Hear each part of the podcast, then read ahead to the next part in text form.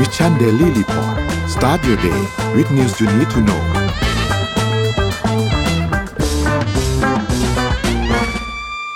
สวัสดีครับ ยินดีต้อนรับทุกท่านเข้าสู่ Mission Daily Report นะครับ ประจำเช้าวันศุกร์ที่ 8 กันยายนนะครับ 2566 นะครับ อยู่กับผมโทมัสพิเชยงพักดี แล้วก็น้องเอ็มธีรยาธีรนาคณานะครับ สวัสดีครับ เอ็มครับสวัสดีค่ะพี่โทมัส สวัสดีค่ะท่านผู้ฟังทุกท่าน วันนี้เราก็มาเริ่มกันที่ตัวเลขเช่นเคยนะคะ มากันที่ราคาดัชนีตลาดหลักทรัพย์เลยค่ะ เซ็ตเมื่อวานปิดที่ 1,550.36 จุดนะคะ บวก 0.1%ค่ะหุ้นต่างประเทศกันบ้างค่ะ ดาวโจนส์บวก 0.17% NASDAQ ลบ 1.06% NYSE ลบ 0.01% FTSE 100 บวก 0.21%ห่างเสงลบ 1.34%ค่ะ ราคาน้ำมันดิบโลกนะคะ WTI ปิดที่ 86 86.76 US ดอลลาร์ต่อบาร์เรลลบ 0.89%ค่ะ Brent ปิดที่ 89.79 US ดอลลาร์ต่อบาร์เรลลบ 0.89%เช่นกันค่ะ ราคาทองคำค่ะ ปิดที่ 1,918.49 US ดอลลาร์ต่อทรอยออนซ์บวก 0.1%ค่ะ ส่วนคริปโตเคอเรนซีนะคะ บวกทั้งกระดานเลยค่ะ Bitcoin บวก 0.92% Ethereum บวก 0.81% Binance บวก 0.63% Solana บวก 1.16%และ Bitcoin บวก 0.01%ค่ะ พี่โทมัสพาไป Morning Talk หน่อยได้ไหมคะ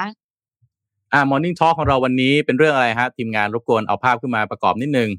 นะฮะเนื่องจากตอนนี้เนี่ยประเด็นเรื่องของรถไฟฟ้า 20 บาทนะ ตลอดสายนะฮะเอ็มคุณผู้ฟังทุกท่านก็คงจะได้ข่าวกันนะฮะว่าเป็นข่าวที่ค่อนข้างร้อนแรง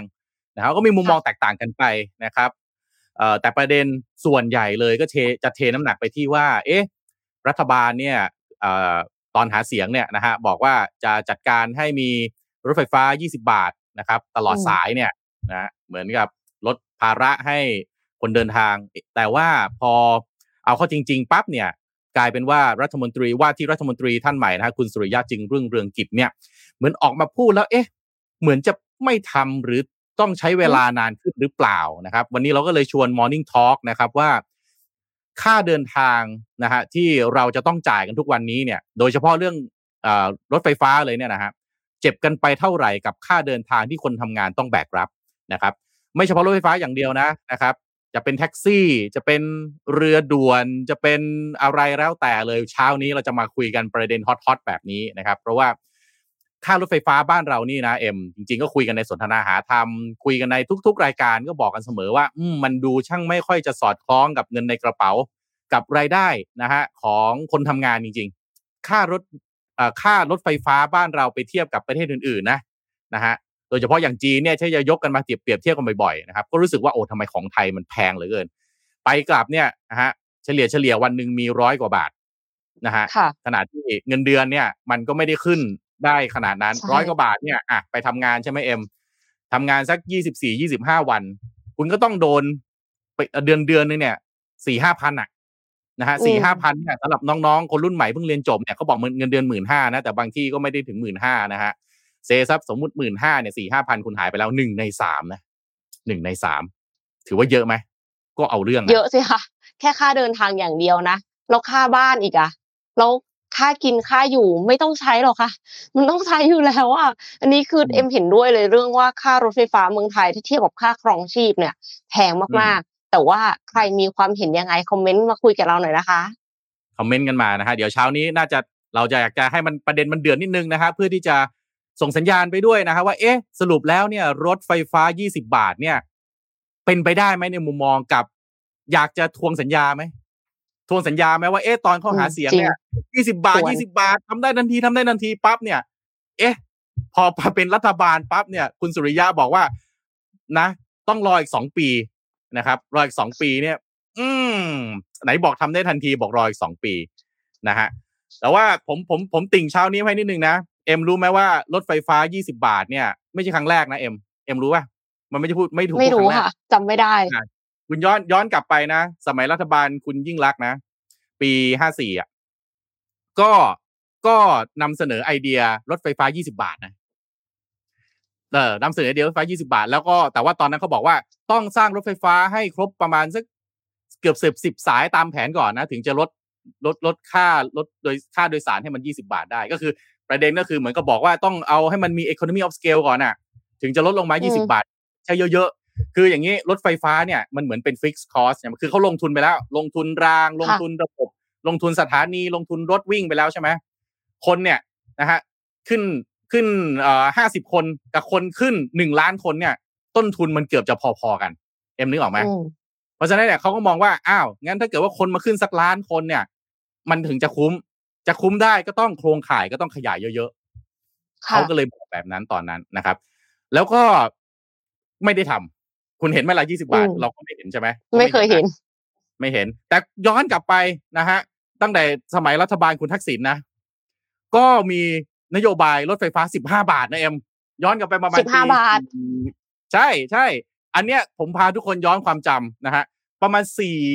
สี่อะไรผมจำไม่ได้สี่สี่เจ็ดสี่สี่แปดอะไรสักอย่างนึงแหละนะฮะรถไฟฟ้าสิบห้าบาท รู้ไหมตอนนั้นใครเป็นรัฐมนตรีคมนาคม เอ็มรู้ไหมอ่า ไม่ไม่ทราบค่ะถ้าถ้าคุณผู้ฟังหลับนอนหลับไปตอนนั้นนะยุครัฐบาลคุณทักษิณแล้วแล้วแล้วลืมตาอีกรอบหนึ่งในรัฐบาลคุณเศรษฐานะฮะรัฐมนตรีคมนาคมคนเดียวกันครับ คุณสุริยะจึงรุ่งเรืองอ่ากิจฮะ surreal ไหมฮะ surreal ไหมฮะเวรกรรมวันนี้วันนี้เราจะมาคุยกันเรื่อง เดี๋ยวเราจะมาคุยกันเรื่องนี้นะแต่ว่าอะก่อนที่จะไปเข้าข่าวนั้น ผมพาไปเรื่องของเศรษฐกิจก่อนเพราะว่าน้องเอ็มเมื่อกี้อัปเดตเรื่องของตัวเลขต่างๆ นะเอ่อ หนึ่งในหนึ่งในประเด็นเศรษฐกิจที่น่าจะต้องจับตามองแล้วก็น่าเป็นห่วงอย่างมากแล้วนะครับ ก็คือหนึ่งในเขตเศรษฐกิจที่ใหญ่ที่สุดของโลกอย่างจีนนะฮะล่าสุดนี้เนี่ยเมื่อวันที่เมื่อวานซืนที่ผ่านมาเนี่ยนะครับสำนักข่าวทุกสำนักข่าวก็รายงานนะครับ เรื่องของอัตราแลกเปลี่ยนเงินหยวนเทียบกับสกุลเงินดอลลาร์นะครับในการซื้อขายเนี่ยมันเกิดอยู่ช่วงหนึ่งของตลาดนะฮะที่ หยวนเนี่ยอ่อนมากๆไปอยู่ที่ประมาณ 7.32 หยวนต่อ 1 ดอลลาร์สหรัฐทำไมมันน่าสนใจตรงนี้ เพราะว่าไอ้หยวนที่อ่อนขนาดนี้นะฮะเป็นสถิติที่อ่อนค่าที่สุด นับตั้งแต่เดือนธันวาคมปีนะฮะปีพศ 2550 16 ปีที่แล้วคุณผู้ฟังทุกท่านนะฮะหยวนอ่อนไปขนาดนั้นนะครับขณะที่ค่าเงินหยวนซึ่งซื้อขายในประเทศนะฮะถ้าเทียบกับที่เอ่อกับดอลลาร์เนี่ยนะฮะ ก็อยู่ที่ 7.32 หยวนต่อ 1 ดอลลาร์สหรัฐเนี่ยลดลง 0.13%นะฮะถ้าเอ่อที่ต่างประเทศเนี่ยก็ 7.33 หยวนโดยประมาณนะฮะลดลง 0.19%นะฮะข้อมูลจากสำนักงานศุลกากรกลางจีนเนี่ยเปิดเผยสถิติการส่งออก ซึ่งเป็นตัวเลขสำคัญเลยครับที่ทำให้หยวนมันอ่อนเนี่ยนะฮะคือการส่งออกในเดือนสิงหาคมที่ผ่านมาของจีนนะฮะลดลง 8.8%ถ้าเทียบกับอืมสิงหาคมเอ่อเอ่อของปีที่แล้วนะครับ การนำเข้านะฮะไม่น้อยหน้าลดลง 7.3%เทียบกับช่วงเดียวกันของปีที่แล้วนะครับเพราะฉะนั้นความเห็นส่วนใหญ่ของนักวิเคราะห์ก็เป็นไปในทางเดียวกันว่า สถานการณ์ทางเศรษฐกิจของจีนนะครับ ซึ่งบอกว่าจะต้องการเบียดสหรัฐอเมริกาขึ้นมาเป็นเบอร์หนึ่งของโลกเนี่ยนะฮะน่าวิตกกังวลมากนะครับ ตอนนี้จีนเป็นอันดับสองแต่ดูแล้วเนี่ยนะฮะทั้งส่งออกนำเข้าเนี่ยลดลงเนี่ยไม่ใช่น้อยๆนะฮะแปด เปอร์เซ็นต์แปดจุดแปดเปอร์เซ็นส่งออกลดลงนะฮะนำเข้าลดลงเจ็ดจุดสามเปอร์เซ็นแปลว่าอะไรครับ ทั้งโลกมันโดนเอฟเฟกต์หมดเอ็มนึกออกไหมฮะค่ะทั้งโลกเอฟเฟกต์หมดแน่นอนนะครับเพราะว่าจีนเนี่ยส่งออกก็ส่งเยอะกว่าชาวบ้านเขานำเข้าก็นำอืมนำเข้าเกือบเกือบจะเยอะที่สุดกว่ากว่าชาวบ้านเขาเพราะฉะนั้นไอ้คนที่ขายให้เขาเนี่ยมันก็ลดเอ่อขายได้เงินน้อยลงด้วยถูกไหมฮะสิ่งที่น่ากังวลก็คือว่าไอ้การฟื้นตัวที่ช้ากว่าที่คาดเนี่ยนะฮะ ก็จะทำให้เซนติเมนต์นะครับผู้บริโภคเนี่ยมีความกังวลในเรื่องการจับจ่ายใช้สอย ภาครัฐเนี่ยปีเอ่อเอ่อทุกอาทิตย์ที่ผ่านที่ที่ผมมารายงานเนี่ยผมก็จับตาในเรื่องของเศรษฐกิจของจีนว่า เอ๊ะมันจะมันจะไปทางไหน เพราะว่าเอ่อสีจิ้นผิงรับตำแหน่งต่อนะครับ แล้วก็เอ่อนายกรัฐมนตรีก็เป็นคนที่ค่อนข้างเชี่ยวชาญในเรื่องเศรษฐกิจนะฮะแต่กลับกลายเป็นว่าทำไมเศรษฐกิจที่ควรจะร้อนแรงนะฮะที่ควรจะ recover จาก โควิดได้เต็มที่ร้อยเปอร์เซ็นแล้วเนี่ยทำไมมันไม่วิ่งไปขนาดนั้น ซึ่งจีนเนี่ยจริงๆกำหนดเป้าหมายการเติบโตทางเศรษฐกิจนะฮะของปีปีนี้เนี่ยฮะ2023เนี่ยนะฮะไว้ที่ประมาณ5%นะครับแต่ว่านักวิเคราะห์ทุกคนมองนะฮะว่า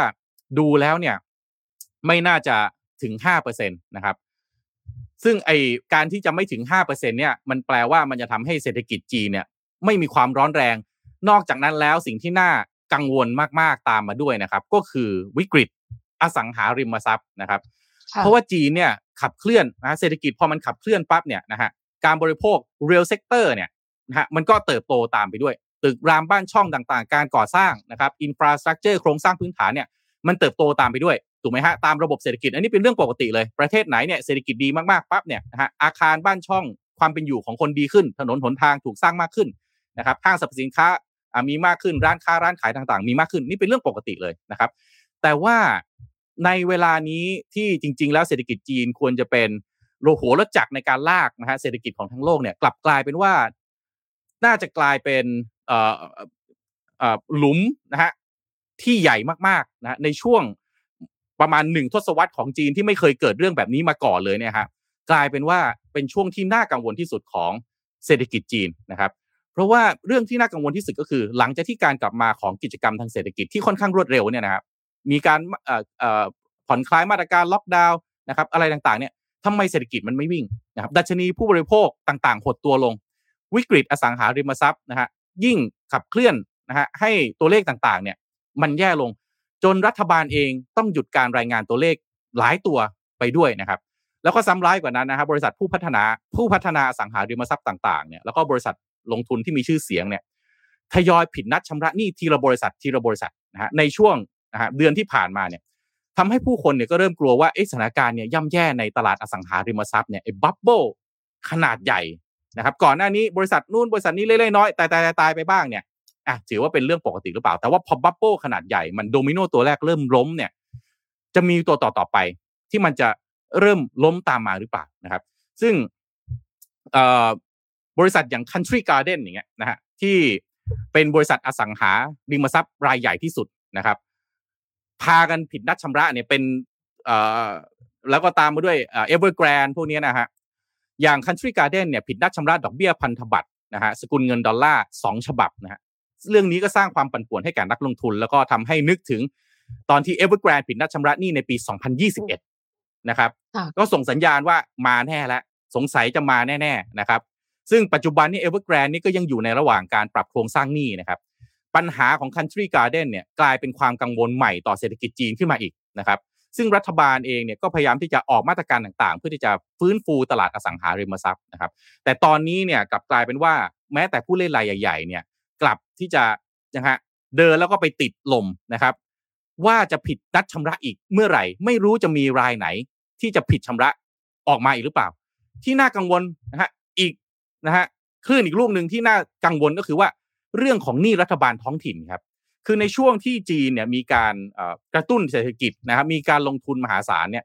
มันทำให้หนี้รัฐบาลท้องถิ่นเนี่ยในแต่ละเมืองโดยเฉพาะเมืองใหญ่ๆเนี่ยเพิ่มขึ้นอย่างมากนะครับ เพราะว่าตอนนี้เนี่ยรายได้จากการขายที่ดิน คือต้องเข้าใจแบบนี้ที่จีนเนี่ยมันไม่เหมือนบ้านเรานะฮะที่ดินเนี่ยมันเป็นของเขาของของรัฐบาลนะครับรัฐบาลพอรายได้ตรงนี้มันลดลง ไม่ใช่ ไม่ใช่รัฐบาลกลางใช่ไหมคะ อ่ารัฐบาลท้องถิ่นแล้วแต่ฮะการมันก็จะมีอ่าเมืองเมืองที่เป็นขึ้นตรงกับรัฐบาลกลางก็จะมีสี่เมืองเทียนจินฉงชิ่งนะครับอ่าปักกิ่งนะฮะอันนี้ขึ้นตรงกับรัฐบาลกลางส่วนอื่นก็อ่ารัฐบาลก็รัฐบาลท้องถิ่นมีหน้าที่บริหารจัดการตัวเอง แต่ก็ต้องรายงานอยู่ดีนะครับ แต่ว่าอย่างอย่างเมืองที่เป็นหัวเมืองหลักๆเซนเจิ้นอย่างนี้นะครับกวงโจพวกเนี้ยพวกนี้เนี่ยพอมีการลงทุนมากๆเนี่ยรายได้ของรัฐบาลท้องถิ่นก็จะสูงขึ้น แต่ว่า การลงทุนต่างๆ รัฐบาลก็ต้องเป็นคนรับผิดชอบนะถนนหนทางต่างๆ เหล่านี้นะครับ ซึ่ง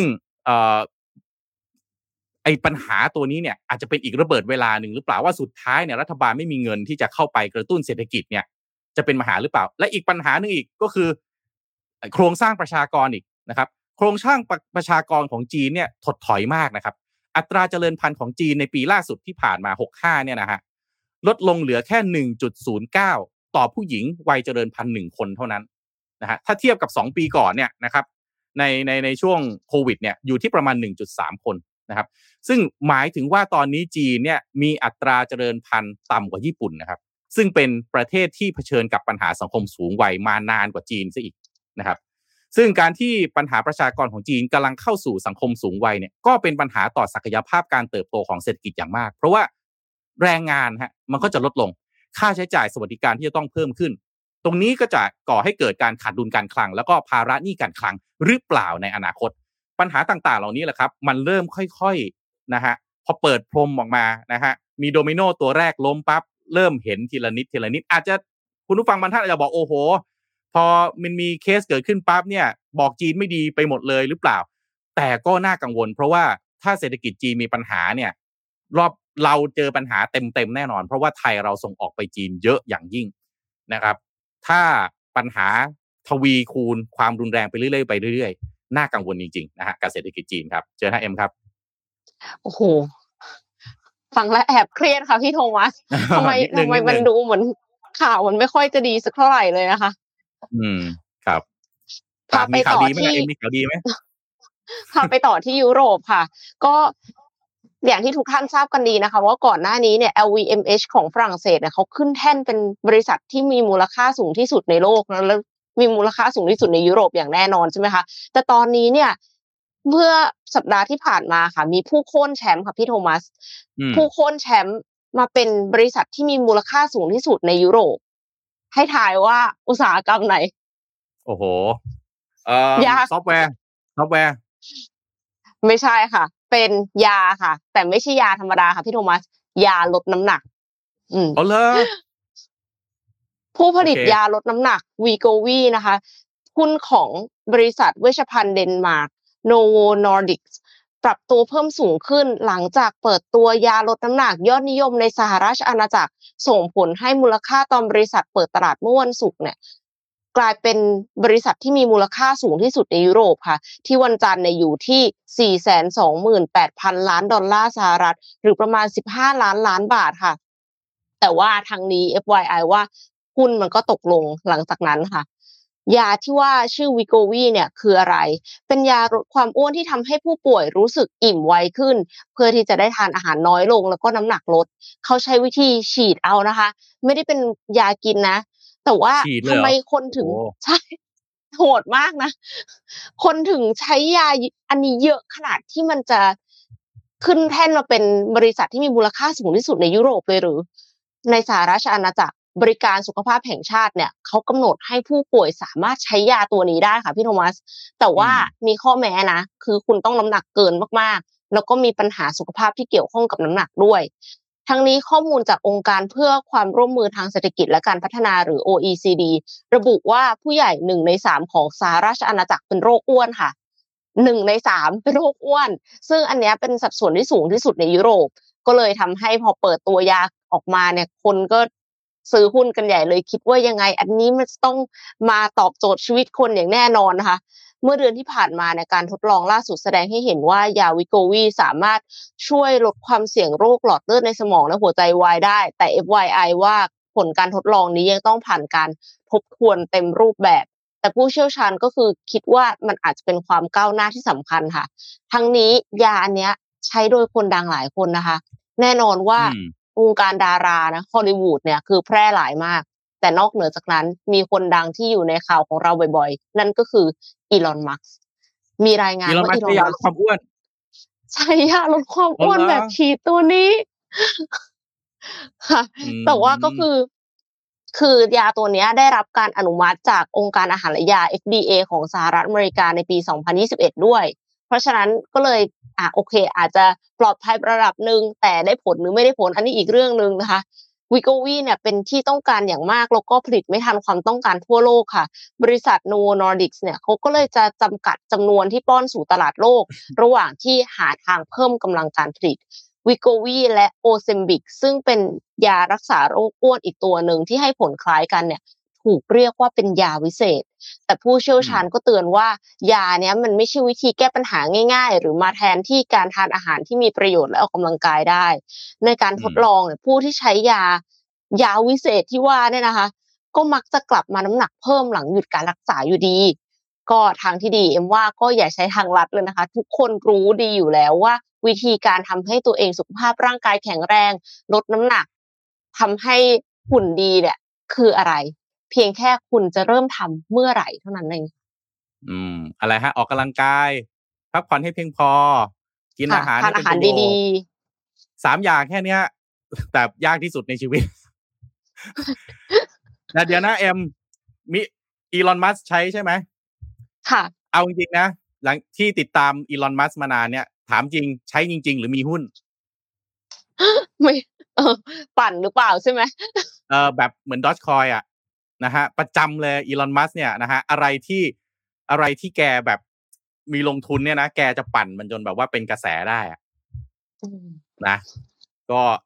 อะไอเรื่องลดความอ้วนนี่จริง ๆ มันพูดลำบากเนอะคือบางบางบางทีเนี่ยก็ใช้ตัวช่วยบ้างนะครับใช้ตัวช่วยบ้างก็จะรู้สึกมีกำลังใจขึ้นไงเพราะว่าบางทีทำเองแหละผลเนี่ยโอ้โหกว่าจะเห็นเนี่ยมันนาน ยกตัวอย่างนะฮะเอ่ออาหารเนี่ยถือว่ามีผลกับร่างกับน้ำหนักเนี่ยแปดสิบเปอร์เซ็นเลยพี่ค่ะสำหรับตัวพี่นะมากกว่าการออกกำลังกายแปดสิบเปอร์เซ็นออกกำลังกายยี่สิบเท่านั้นเนี่ยคือถ้าคุณกินกินไม่ดีเนี่ยนะกินมันมันๆกินเยอะคอนซูมวันหนึ่งเยอะเกินเนี่ยนะฮะออกกำลังกายให้ตายเนี่ยก็ไม่ช่วยนก็ลดยาก มันลดยากมากนะแต่ถ้าเกิดคุณควบคุมการกินให้ดีปั๊บเนี่ย ออกกำลังกายช่วย ช่วยมันจะช่วยได้เยอะนะฮะ เพราะฉะนั้นเนี่ย ต้องต้องควบคุมเรื่องการกินก่อนแล้วควบคุมการกินนะเอ็มอย่างพี่ตอนที่พี่ลดเนี่ยนะฮะเมื่อก่อนผมแปดสิบหกนะพี่แปดสิบหกตอนนี้พี่เออเจ็ดสิบห้านะฮะอืมสิบเอ็ดโล86แน่เมื่อก่อนคือ เมื่อก่อนเล่นกล้าม เล่นกล้ามมันก็ใหญ่หน่อยนะฮะอ่าทีนี้เล่นกล้ามมันใหญ่มันก็ใหญ่ไขมันด้วย ไม่ได้ใหญ่โปรตีนอย่างเดียวใช่ไหมทีนี้เวลาลงเนี่ยนะฮะไปควบคุมอาหารเนี่ย มันใช้เวลากว่ามันจะลงมาได้เนี่ยต้องสามเดือน ถึงจะพอเริ่มร่างกายมันถึงจะเริ่มเรียนรู้ว่าเฮ้ยเราอะต้องการให้น้ำหนักตัวเราอยู่ประมาณเท่าไหร่ เพราะไอ้หนึ่งกับสองเดือนแรกเนี่ยมันต้องใช้พลังใจเยอะอือหือไอ้ไอ้หนึ่งสองเดือนแรกเนี่ยบางทีเนี่ยพอมียามาช่วย พอเริ่มเห็นผลบ้างกิโลแรกสองกิโลแรกเนี่ย มันมีกำลังใจนะครับ แต่จะใช้ยาอะไรเนี่ย แนะนำว่าปรึกษาแพทย์ด้วยครับ ใช่ ต้องเลือกดีจริงๆๆมันมีถ้าคนกินเนี่ยที่หัวใจล้มเหลว เพราะว่ากินยาลดความอ้วนไปเยอะเหมือนกันนะคะ ใช่สุ่มสี่สุ่มห้ากินนี่อันตรายมากนะครับ หัวใจเต้นไม่เป็นจังหวะ หัวใจเต้นแรงเกินอะไรพวกนี้เนี่ยน่ากังวล เอ็มเมื่อกี้เรื่องข่าวของทางจีนเนี่ย พี่มีอีกชิ้นข่าวหนึ่งพอดีเมื่อกี้ลืมอธิบายไปขอขออธิบายเพิ่มนะฮะซึ่งเป็นประเด็นที่น่าสนใจก็คือบริษัทอสังหาริมทรัพย์ในจีนเนี่ยนะฮะผิดนัดชำระไปแล้วเนี่ยนะฮะคิดเป็นสัดส่วนนะนะครับหกสิบแปดเปอร์เซ็นของทั้งหมดฮะเอ็มน่ากังวลไหมอืมค่ะขณะที่อีกสามสิบสองเปอร์เซ็นที่เหลือคือหนึ่งในสามเนี่ยมีหนี้ที่จะต้องจ่ายในเดือนกันยายนนี้เนี่ยนะฮะสูงถึงหนึ่งพันสี่ร้อยแปดสิบล้านเหรียญสหรัฐหรือเป็นเงินไทยก็ ประมาณห้าหมื่นสองพันล้านบาทโดยประมาณ ซึ่งมีแนวโน้มว่าจะมีการผิดนัดชำระหนี้เพิ่มขึ้นนะครับแล้วก็มีแนวโน้มว่าจะมีบริษัทที่จะล้มนะฮะเพิ่มอีกหลายบริษัทนะครับ เนื่องจากตลาดนะฮะอสังหาริมทรัพย์ที่ซบเซาแล้วก็เกิดวิกฤตนะฮะสภาพคล่องในตลาดอสังหาริมทรัพย์เนี่ยต่อเนื่องมาหลายปีนะถ้าย้อนกลับไปตั้งแต่ Evergrande ใช่ไหมฮะ Evergrande เนี่ยสองหนึ่งซึ่ง Evergrande เนี่ยไม่ได้เจอปัญหาสองหนึ่งนะเขาเจอปัญหาตั้งแต่ช่วงประมาณสองศูนย์แล้ว พอสองหนึ่งอืมเนี่ยนะฮะเอ่อเรียกว่าฟองสบู่แตกโป้งตัวเองไปต่อไม่ไหวสองหนึ่งสองสองสองสามนะครับมีปัญหามาโดยตลอดนะครับ ก็ทำให้เกิดการเลื่อนเอ่อการเอ่อการจ่ายและสุดท้ายก็เป็นการผิดนัดชำระหนี้ ซึ่งตอนนี้สูงเป็นประวัติการณ์ แล้วก็ survivor หรือเอ่อคนที่จะรอดเนี่ยน่าจะน้อยลงเรื่อยๆนะครับ บลูมเบิร์กเนี่ยนะฮะรวบรวมข้อมูลนะฮะอัปเดตถึงวันที่ 1 กันยายนที่ผ่านมาเนี่ยพบว่าในบรรดาบริษัทผู้พัฒนาอสังหาริมทรัพย์ เอกชนในจีนเนี่ยนะฮะที่มีการออกหุ้นกู้ต่างประเทศ สกุลเงินดอลลาร์นะครับสูงสุด 50 อันดับแรกเนี่ยนะฮะมี 34 รายที่ผิดนัดชำระหนี้ต่างประเทศไปแล้วนะครับค่ะขณะที่สามสิบสี่อีจาก16ห้าสิบรายผิดไปแล้ว ใช่ใช่ฮะขณะที่อีก 16 รายเนี่ยนะครับซึ่งในนี้เนี่ยรวมถึงคันที่การ์เด้นด้วยนะครับเบอร์หนึ่งเลยเนี่ยนะครับ เจอกับภาระหนี้ดอกเบี้ย แล้วก็เงินต้นนะฮะหุ้นกู้เนี่ยทั้งสกุลเงินในประเทศ แล้วก็สกุลเงินต่างประเทศที่ต้องชำระในปีนี้เนี่ยสูงถึงที่ผมบอกไปนะฮะ1,480 ล้านเหรียญสหรัฐหรือประมาณ 50,000 กว่าล้านบาทนะครับบลูมเบิร์กเองมองว่าแรงกดดันด้านหนี้สินเนี่ยแล้วก็ความเสี่ยงในการชำระหนี้เนี่ยนะฮะมีความน่ากังวลมากนะครับ เพราะว่าค่ะไอการวิกฤตสภาพคล่องในในตลาดอสังหาของจีนเนี่ยมันมัน ถ้าถ้าตามที่บลูเบิร์กวิเคราะห์นะครับ บอกว่านี่เข้าสู่ปีที่ 4 แล้วที่ภาคอสังหาริมทรัพย์ของจีนเนี่ยซบเซาแล้วก็เกิดวิกฤตขึ้นนะครับซึ่งจีนเนี่ยมีความพยายามที่จะยับยั้งความตกต่ำของตลาดอสังหาริมทรัพย์นะครับออกมาตรการกระตุ้นต่างๆนะครับก็ทำให้มูลค่าหุ้นดีขึ้นบ้างทำให้คนจีนเนี่ยนะฮะจับจ่ายใช้สอยในการซื้อที่อยู่อาศัยบ้าง แต่ก็ยังไม่ได้มากเท่ากับ supply ที่มันล้นมากๆ แล้วก็ มูลค่าที่มันอาจจะสูงเกินราคาไปด้วยหรือเปล่า แล้วมีการลงทุนที่มากเกินความจำเป็นที่ผ่านมาหรือเปล่านะครับซึ่งเอ่อการผิดนัดชำระหนี้อย่างของคันที่การ์เด้นเนี่ยนะครับซึ่งก่อนหน้านี้เนี่ยเป็นผู้เป็นรายใหญ่ที่สุดเลยเนี่ยนะครับ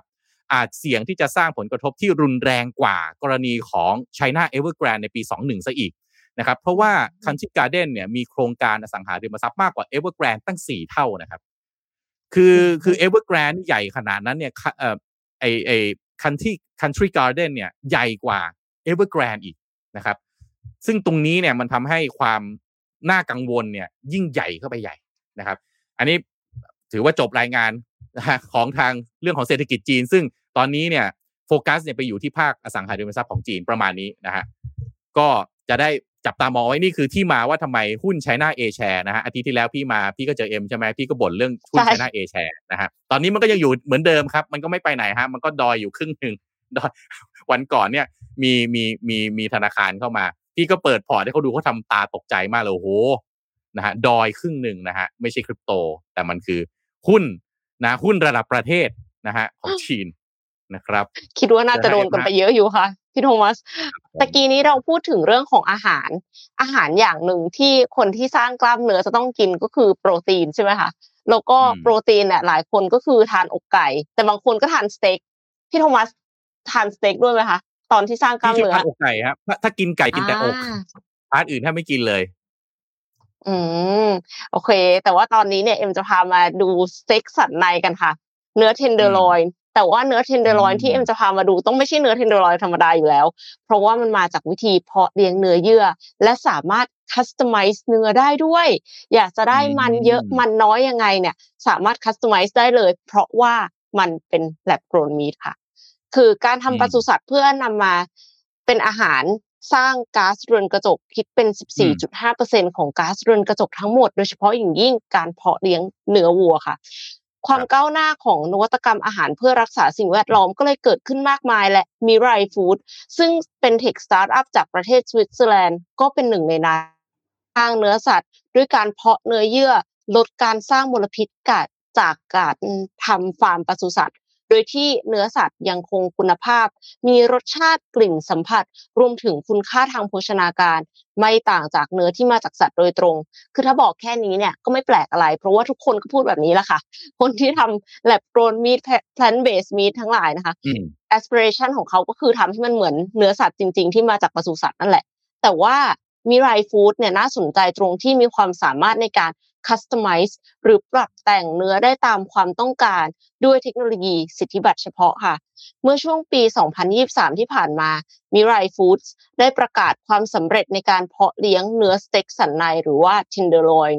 ลักษณะของ tenderloin คือสันในของเนื้อวัวที่จะประกอบไปด้วยเนื้อเป็นส่วนใหญ่ แล้วก็มีมันแทรกเพียงเล็กน้อย ซึ่งสเต็กสันในชิ้นนี้เป็นเนื้อคุณภาพดีพรีเมียมจากห้องแลบเพาะเลี้ยงเนื้อเยื่อ และไม่ได้เป็นเนื้อเยื่อของวัวสายพันธุ์เดียว แต่มาจากวัวสายพันธุ์แท้สองสายพันธุ์ผสมเข้าด้วยกันค่ะ เซลล์ส่วนที่เป็นกล้ามเนื้อเนี่ยมาจากวัวไพมอนเทสหรือวัวสายพันธุ์พิเศษที่เรียกกันว่าอิตาเลียนวากิววัวของสายพันธุ์นี้เนี่ยมีโปรตีนสูงและให้สัมผัสความเป็นเนื้อได้เป็นอย่างดี ในส่วนของเซลล์ไขมันที่นำมาเพาะเลี้ยงร่วมกับเซลล์กล้ามเนื้อ เป็นเซลล์ไขมันจากวัวสายพันธุ์ Black Angus Black Angus เป็นเนื้อรสชาติดีที่มีไขมันแทรกตามเนื้อเป็นลายสวย คล้ายกับหินอ่อน เรียกว่า marbling นะคะ แล้วก็มีลาย tenderloin steak เนี่ยคือเป็นสเต็กพรีเมียมที่รวมเอารสชาติและสัมผัสจากวัวสุดยอดสายพันธุ์เข้าไว้ด้วยกันค่ะ เพราะเลี้ยงโดย Vibration Technology ที่มิไรฟู้ดคิดค้นและจดสิทธิบัตรเรียบร้อยแล้ว Vibration Technology คืออะไร คือเทคโนโลยีเพาะเลี้ยงเนื้อเยื่อในห้องแลบ ที่น่าทึ่ง เพราะว่าสามารถสร้างเนื้อเยื่อได้เร็วกว่าการสร้างเนื้อเยื่อด้วย 3D bioprinting ซึ่งทั่วไปเขาจะใช้ 3D bioprinting ในการสร้างแลบโกลนมีกันนะคะแต่ว่าไฟเบรชันเนี่ยสร้างได้เร็วกว่าถึง 500 เท่า ทำให้สามารถผลิตออกมาได้ตอบสนองความต้องการของผู้บริโภคในสเกลของการทำธุรกิจจริงได้ สามารถกำหนดความยืดหยุ่น และลักษณะการเรียงตัวของเส้นใยกล้ามเนื้อ เพื่อสัมผัสการรับประทานที่แตกต่างกันไป สัดส่วนขนาดความหนาความนุ่มของเนื้อก็กำหนดได้ ปริมาณไขมันในเนื้อก็กำหนดได้ค่ะและยังสามารถกำหนดการแทรกตัวของไขมันที่ทำให้เกิดชั้นมาบลิงหรือว่าลายหินอ่อนบนเนื้อได้อีกด้วยนะคะ สรุปก็คือเทคโนโลยีของ Mirai Foods เนี่ยสามารถสร้างเนื้อสเต็กคุณภาพดีที่สามารถปรับแต่งได้ตามใจชอบ โดยที่ไม่ต้องทำฟาร์มปศุสัตว์ ก็เป็นทางเลือกที่จะช่วยลดหายนะทางสิ่งแวดล้อมของโลกได้ค่ะ ถ้าอยากจะลิ้มลองเนื้อสเต็กอันนี้ก็สามารถเข้าคิวได้ด้วยที่เว็บไซต์ Mirai Foods นะคะเดี๋ยวเอ็มแปะไว้ให้ นอกจากเนื้อสันในแล้วก็ยังมีสเต็กส่วนอื่นๆ ให้ลิ้มลองด้วยเช่นเดียวกันค่ะเจ๋งมากอืมตรงที่ customize เนื้อได้เพราะว่า ฟาร์มปศุสัตว์จริงที่ปล่อยก๊าซเรือนกระจกเยอะก็ยังไม่สามารถ customize ได้เลยหรือเปล่าคะอืมเออ lab grown meat เนี่ย ไม่เหมือน plant based meat ใช่ไหมเอ็มบอกคุณผู้ฟังนิดหนึ่ง ไม่เหมือนค่ะเพราะอ่าค่ะ มังสวิรัติทานไม่ได้นะคะ เพราะว่าเซลล์เนี่ยอ่ามันเป็นเซลล์ที่มาจากวัวจริงอืม อืมและมัน lab grown เนี่ยเอ่อสำหรับคนที่ไม่ชอบนะฮะการล้มวัวหรือการฆ่าสัตว์ อัน lab grown ก็จะตอบโจทย์ตรงนี้ ใช่ไหมฮะๆใช่ค่ะใช่ไหมเอ็มก็คือก็คืออ่าไม่ได้ไม่ได้แบบ มันจะไม่มีการ process ของการทารุณสัตว์อะแต่ว่าอืมเนื้อที่ได้มันจะใกล้เคียงกับเนื้อที่ได้จากสัตว์จริง ๆ เพราะว่ามันเป็นเซลล์ของสัตว์ มันไม่ใช่เอาเห็ดมาทำเป็นสเต็กอะค่ะ อืม อืมนั้นก็เป็นอีกทางเลือกแล้วกันนะฮะ เป็นอีกทางเลือก พี่ยังไม่เคยกินเลยอะพี่ก็อยากรู้ว่าแล้ว texture ไม่เคยนะฮะ แต่ว่าเอ่อเอ็มฮะ พี่เจอ นะฮะพรสวรรค์เอ็มอีกอย่างหนึ่งพี่ว่าเอ็มน่าจะไปเป็น food reviewer นะเพราะว่านี่คุณผู้ฟังหลายท่านนะฮะนั่งฟังเอ็มไปพี่ยังรู้สึกเลยเฮ้ยทำไมรู้สึกหิวขึ้นมานะฮะเหมือนรีวิวอาหารเลยก็ใช้ได้ใช้ได้ขอบคุณนะฮะค่ะอะก็น่าสนใจนะครับ เป็นอีกทางเลือกหนึ่งแล้วกันที่ที่น่าสนใจว่าเอออาหารในอนาคตเนี่ยเอ่อการฟาร์มปศุสัตว์อย่างการเลี้ยงวัวนี่มันมันทำให้มันปล่อยก๊าซเรือนกระจกออกมาเยอะมากในขณะเดียวกันเนี่ย ถ้าเป็นความเชื่อแบบชาวพุทธแบบชาวไทยเราเนี่ยเราก็ไม่ชอบนะฮะสัตว์ใหญ่ใช่ไหมที่ ที่จะต้องเอ่อเหมือนมีการฆ่าสัตว์ตัดชีวิตอะก็ว่ากันไปนะครับก็ไม่อยากสปอยมื้ออาหารของคุณผู้ฟังทุกท่านหรอกนะฮะแต่ก็ลองดูนะฮะไม่รู้แพงหรือเปล่าอยากรู้มันกำละเท่าไหร่นะฮะวากิวใช่ไหมอะไรนะอิตาเลียนวากิวใช่ไหมเหมือนอิตาเลียนวากิวค่ะนะกับแบล็กอังกัสอ่าอีกถ้าถ้าเป็นวากิวเนี่ยอะนะฮะ A4 A5 เนี่ย ถ้าคุณกินสักสามร้อยกรัม คุณก็ต้องเจอเอาแบบดีๆเลยเนี่ย คุณก็ต้องมีสักสองพันบวกลบอืมสองพันบาทบวกลบสามพันสามร้อยกรัมเนี่ยนะหนึ่งอิ่มเนี่ย อยากรู้ไอ้เนี่ย ราคาเท่าไหร่ เออถ้าราคาเดี๋ยวมันแปะลิงก์ไว้ให้ ถูกกว่าไหมเออ ถ้าถูกกว่าก็น่าสนใจนะฮะอะพี่พาไปเรื่องของรถไฟฟ้าเนี่ยเอาเอาเดี๋ยวก่อนรถไฟฟ้าเอาทางด่วนก่อน ทางด่วนนะฮะเอ็มได้ข่าวเรื่องของทางด่วนที่จะเป็นอุโมงค์ใต้ดินไหมยังเคยเห็นค่ะทางด่วนที่เป็นอุโมงค์ใต้ดินปะเออ ไทยเรานะฮะกำลังจะมีทางด่วน รู้จักทางด่วนขั้นที่สองนะขั้นที่สองนี่เคยได้ยินกันอยู่แล้ว ตอนนี้เรากำลังจะมีทางด่วนขั้นที่สาม นะขั้นที่สามคืออะไรนะฮะเดี๋ยวรบกวนทีมงานเอารูปขึ้นมาหนึ่งคือประเทศไทยเราตอนนี้เรามีปัญหาในเรื่องของการ คุณจะต้องคมนาคมจากตะวันออกไปตะวันตก หรือตะวันตกไปตะวันออก คือมันต้องใช้เวลานานมากที่คุณจะต้องข้ามเขาก็เลยมีก่อนหน้านี้เนี่ยประเทศไทยเนี่ยมีนโยบายในการที่จะสร้างนะครับไอ้ทางด่วนสายที่ว่าเนี่ยนะฮะเป็นสายอ่อเอ่อเป็นทางด่วนขั้นที่สามเนี่ยเขาเรียกสาย N1 N2 N3 เดิมเนี่ยนะฮะจะเล่าต้องเล่าแบบนี้ก่อนว่า เดิมเนี่ยเขาจะสร้างเนี่ยทางด่วนเนี่ยมันจะวิ่งตั้งแต่ประมาณบางบางใหญ่นะฮะแล้วก็ตัดผ่านเส้นรัตนาธิเบศนะฮะเข้างามวงวานไปทะลุออกประเสริฐมนูนกิจหรือที่เราเรียกว่าเอ่อเรียบด่วน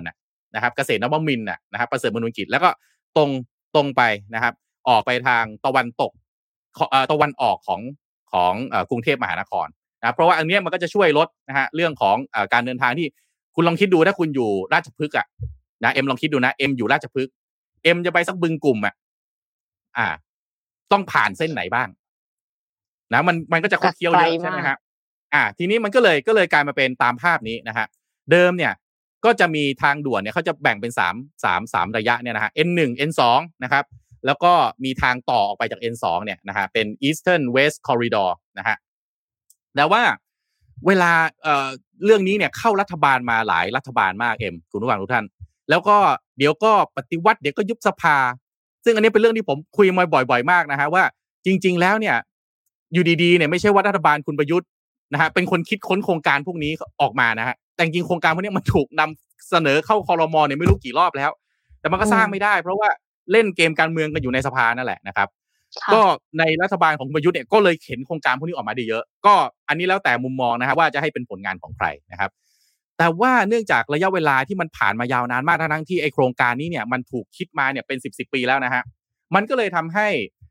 รถไฟฟ้าสายสีม่วงเนี่ยมันไปขึ้นนะฮะตรงไอเส้นรัตนาธิเบศพอมันขึ้นโครงสร้างรถไฟฟ้าขึ้นมาแบบนี้ปั๊บไอทางด่วนนะฮะถ้าดูตามภาพเนี้ย N1 ที่เป็นสีม่วงเนี่ยเลยสร้างไม่ได้แล้ว เพราะไม่มีที่ให้สร้าง อนึกออกไหมฮะมันไปมันไปติดกับโครงสร้างรถไฟฟ้าแล้วก็เลยต้องขยับไอ้ N1 ที่เดิมเนี่ยมันไปอยู่ตรงเส้นรัตนาธิเบศซึ่งมันก็ถูกทับอะแล้วแล้วก็มีมอเตอร์เวย์นะฮะบางใหญ่กาญจนบุรีไปแล้วด้วยเนี่ย ก็เลยต้องขยับมาแทนตรง N2 นะฮะทางด่วนมันก็เลยจะเริ่มนะฮะตรงจากทางด่วนสีรัฐอะเอ็มเคยวิ่งไหมนะฮะถ้าวิ่งมาเนี่ยตรงทางด่วนงามวงวาน เอาว่าพันทิพงามวงวานโดยประมาณ มันจะเป็นทางลงทางด่วน แล้วก็ต่อด้วยทางด่วนสีรัฐเพื่อจะขึ้นไปอ่าทางเหนือจะวิ่งไปเขาใหญ่ไปอะไรนั้นเนี่ยก็คือทางด่วนทางนี้เนี่ยแหละ ก็เลยมาเริ่มตรงนี้นะฮะทีนี้ไอ้ตรงนี้เนี่ยเวลาจะสร้างเนี่ย มันไปเจอปัญหายาวนานมากเลย เพราะว่าโดยโดยปกติเนี่ย ทางด่วนเนี่ยเขาก็จะสร้างเป็นลอยฟ้าถูกไหมเอ็มจะสร้างเป็นลอยฟ้า ทีนี้ไอ้ตรงเนี้ยเนี่ยมันลอยฟ้าเนี่ยมันจะไปผ่านหน้ามหาวิทยาลัยเกษตรฮะพ อจะผ่านหน้ามหาวิทยาลัยเกษตรปั๊บเนี่ยทางมอเกษตรเนี่ยยื่นคัดค้าน บอกว่ามันจะเป็นการสร้างมลมลภาวะนะครับ ทั้งทางเสียงทางอากาศต่างๆ เนี่ย นักศึกษาที่เรียนอยู่เนี่ยจะเจอกับปัญหาแบบนี้ ก็โอ้โห คัดค้านกันคุยกันไม่รู้กี่ปีนะฮะนานมากจนสุดท้ายก็เลยได้ข้อสรุปว่า โอเค งั้นไม่สร้างเป็นลอยฟ้าละสร้างเป็นอุโมงค์ใต้ดินก็เลยเป็นที่มาว่าประเทศไทยเรากำลังมีทางด่วนนะครับ คล้ายๆ กับอะไร คล้าย ๆ ถ้าคุณเคยไปฮ่องกง เองเคยไปฮ่องกงไหมคล้ายๆแบบนั้นนะฮะคือคุณจะวิ่งเนี่ยนะฮะเป็นทางด่วนนะ แต่คุณนุ้นอุโมงค์และเป็นอุโมงค์สองชั้น เป็นอุโมงค์สองชั้นนะฮะลึกเนี่ยสี่สิบเมตร ให้นึกว่าคุณกำลังลงเอ่อเอ่อความสูงของมันเนี่ย เหมือนตึกสิบห้าชั้นความความลึกของไอ้ลึกลงไปสิบห้าชั้นใช่เหมือนตึกสิบห้าชั้น ความสูงของมันอะเหมือนเอาตึกสิบห้าชั้นไปอยู่ใต้ดิน แต่อย่างนี้หูมันจะอื้มไหมคะเนี่ย เวลาที่ขับรถข้างในอุโมงค์ อันนี้แหละเป็นเป็นสิ่งที่หลายคนกังวล อย่างแรกคนกังวลว่า แล้วน้ำท่วมมาทำไงเอ็มนึกไหมอ่า น้ำท่วมทำไง แล้วเกิดอุบัติเหตุอะแล้วความความยาวความยาวของอุโมงค์นี่หกจุดเจ็ดกิโลเมตรนะเอ็มยาวมากเลยนะเราไม่เราไม่เราไม่มีอุโมงค์ที่ยาวขนาดนี้นะฮะอันนี้มันจะมันจะมุดตั้งแต่ประมาณตรงทางด่วนสีรัตตรงหน้าพันทิพย์เนี่ยนู่นไปออกนู่นเลยประเสริฐมนูนกิจหรือเกษตรนวมินที่เราเรียกติดปากกันนะครับ แล้วก็เป็นสองชั้นด้วยนะ คือ ทางวิ่งมากับทางวิ่งไปอะคนละชั้นกัน ตามรูปที่ให้ดูนี้นะครับ ซึ่งเอ่อตรงนี้แหละที่น่าสนใจนะฮะเขาคิดว่าน่าจะตอนนี้เนี่ยเปิดเทียริงนะครับการทำพิเศษเนี่ยเปิดเทียริงนะครับแล้วก็เก็บข้อมูลซึ่งประชาชนที่กังวลก็คือประเด็นเรื่องของการก่อสร้างนะครับ แล้วก็เรื่องแบบว่าเอ๊ะถ้าน้ำท่วมมันจะมันจะเกิดปัญหาอะไรหรือเปล่านะครับ ปัญหาจราจรต่างๆนะครับ แล้วช่วงก่อสร้างเนี่ยพีคแน่นอนนะครับ เพราะว่าเส้น แครายนะฮะเกษตรนวมินหน้ามอเกษตรเนี่ยใครๆก็รู้ว่ามันรถติดอันดับต้นๆของประเทศเรานะฮะเพราะฉะนั้นผมเอาข่าวนี้มาบอกเพื่อให้คุณคุณผู้ฟังทุกท่านเตรียมตัวไว้นะฮะใครที่ตอนนี้รถติดแจ้งวัฒนะขนาดหนักนะฮะอีกไม่นานมันจะเรียบร้อยเลยเดี๋ยวมันจะย้ายมาติดอยู่ตรงงามวงวาน แล้วไปถึงเกษตรนวมินแทนนะซึ่งซึ่งเอาเรื่องเพราะว่าเขาน่าจะเริ่มก่อสร้างเนี่ยน่าจะประมาณหกเจ็ดนะครับ คิดว่าเริ่มก่อสร้างขออภัย น่าจะ ปีหกเจ็ดเนี่ยจะเสนอผลการศึกษา เริ่มก่อสร้างจริง ๆ นู่นประมาณปีเจ็ดศูนย์เริ่มก่อสร้างปีเจ็ดศูนย์คุณคิดว่าเลยฮะ ลูกคุณตอนนี้อายุเท่าไหร่คุณจะต้องไปส่งลูกนะฮะเอ่อตอนไหนเข้าโรงเรียนอะไรนะครับปีเจ็ดศูนย์ก่อสร้างประมาณห้าปีนะฮะเพราะฉะนั้นเนี่ยปีเจ็ดศูนย์ถึงปีเจ็ดห้าครับ วางแผนการเดินทางดี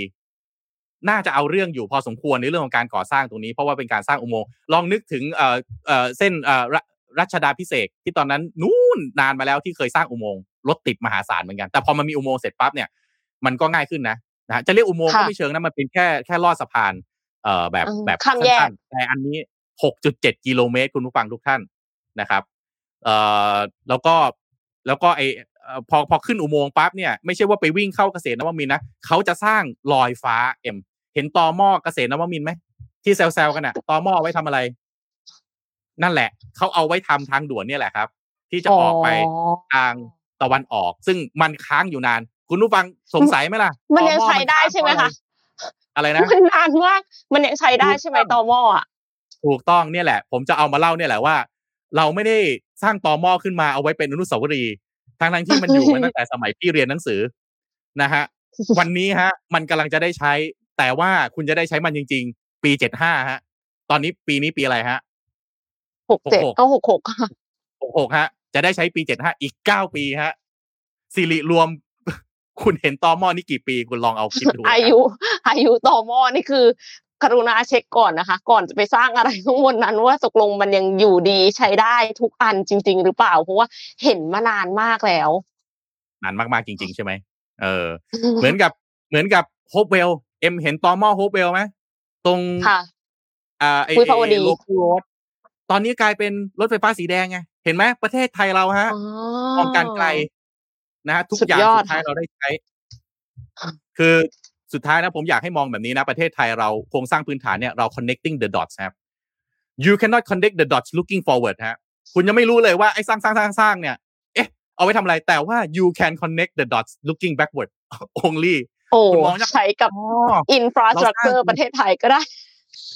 เราสร้างตรงนี้ เพราะว่าเดี๋ยวจะเอามาทำอย่างนี้นะครับอาแซวกันไปขออภัยผมก็เป็นเกร็ดเล็กน้อยแล้วกันนะฮะที่เอามาให้เอามาให้ดูนะครับเอ็มมีข่าวอะไรจะขั้นไหมเลยเดี๋ยวพี่จะไปเรื่องของรถไฟฟ้าต่อ ค่ะเอ่อขอขั้นเป็นข่าวเรื่องดาวโจนส์อะแต่ว่าไม่ใช่ไม่ใช่ดาวโจนส์ที่เป็นตลาดหุ้นจริงๆนะอันนี้คือร้านดื่มสังสรรค์ค่ะ ที่เขาใช้ธีมตลาดหลักทรัพย์ แล้วก็ราคาเครื่องดื่มเนี่ยขึ้นลงเหมือนตลาดหุ้นค่ะพี่โทมัส ดัชนีอุตสาหกรรมดาวโจนส์หรือ Dow Jones Industrial Average เนี่ยคือดัชนีที่ประกอบด้วยหุ้นขนาดใหญ่นะคะในตลาดหุ้นนิวยอร์กและ NASDAQ ทำให้หลายคนเนี่ยคือได้ยินก็รู้สึกเครียดละ โดยเฉพาะอย่างยิ่งถ้าสมมติว่าลงทุนอยู่แล้วอาจจะดอยอยู่บ้างเนี่ยนะคะ มันก็มีการปรับขึ้นลงของดัชนีเนี่ย มีความสำคัญอย่างมากต่อการลงทุน แต่ว่าชื่อดาวโจนส์ในเมืองบาร์เซโลนาประเทศสเปน กลับเป็นชื่อที่ทำให้ผ่อนคลายค่ะ เพราะว่าเป็นชื่อของร้านเหล้าที่มีนักท่องเที่ยวมาดื่มสังสรรค์นะคะ จากภาพที่เห็นเนี่ยบรรยากาศภายในร้านก็คือจะตกแต่งให้คล้ายกับตลาดหลักทรัพย์ โดยการที่มีหน้าจอที่แสดงราคาเครื่องดื่มและเมนูต่างๆ ป้ายชื่อถนน Wall Street แล้วก็มีใบซื้อขายหุ้นแบบโบราณแปะอยู่ด้วยนะคะ รวมถึงลวดลายต่างๆ เส้นกราฟเนี่ยก็เป็นการสร้างความโดดเด่นให้กับร้าน แล้วก็ดึงดูดนักท่องเที่ยว แต่แน่นอนว่าข่าวนี้เลือกมาอ่านไม่ธรรมดานะคะ การตกแต่งเฉยๆเนี่ยเอ็มไม่เลือกมาแน่นอน Dow Jones Bar ใช้หลักการของตลาดหลักทรัพย์ในการตั้งราคาเครื่องดื่มและเมนูภายในร้าน ซึ่งเปลี่ยนแปลงแบบ real-time ด้วย ตอนแรกอ่านแล้วก็รู้สึกว่าเอ้ยเปลี่ยนแบบ real-time นี่คือเขาโกงเราหรือเปล่าพี่โทมัสแบบเหมือนกับว่าเราสั่งไปแล้วเสร็จแล้วปรากฏว่าเอาขึ้นราคาเฉยเลยอะไรอย่างเงี้ยค่ะอืมอืมเขาบอกว่าราคาของเมนูต่างๆ เนี่ยจะผันผวนตามความถี่ในการซื้อเครื่องดื่มและอาหาร แปลว่าเมื่อมีคนซื้อเครื่องดื่มเพิ่มขึ้นหนึ่งแก้ว ในเมนูนั้นๆน่ะ ราคามันจะขึ้นค่ะ เพราะว่าเขาถือว่า demand เพิ่ม คือมีการแบบว่าปรับตาม demand supply อะ แล้วก็คือเขาบอกว่ามันคือการสะท้อนความต้องการของตลาด เหมือนการซื้อขายหุ้นในตลาดหลักทรัพย์นั่นเอง ราคาก็ขึ้นอยู่กับปริมาณความต้องการค่ะ demand สูงราคาก็แพงทำให้เครื่องดื่มที่ฮิต มันก็จะแพงกว่าปกติ แต่เครื่องดื่มที่ไม่ฮิตมันก็จะถูกกว่าปกติค่ะ เครื่องดื่มที่ฮิตอย่างโมฮิโต้พินาโคลาดา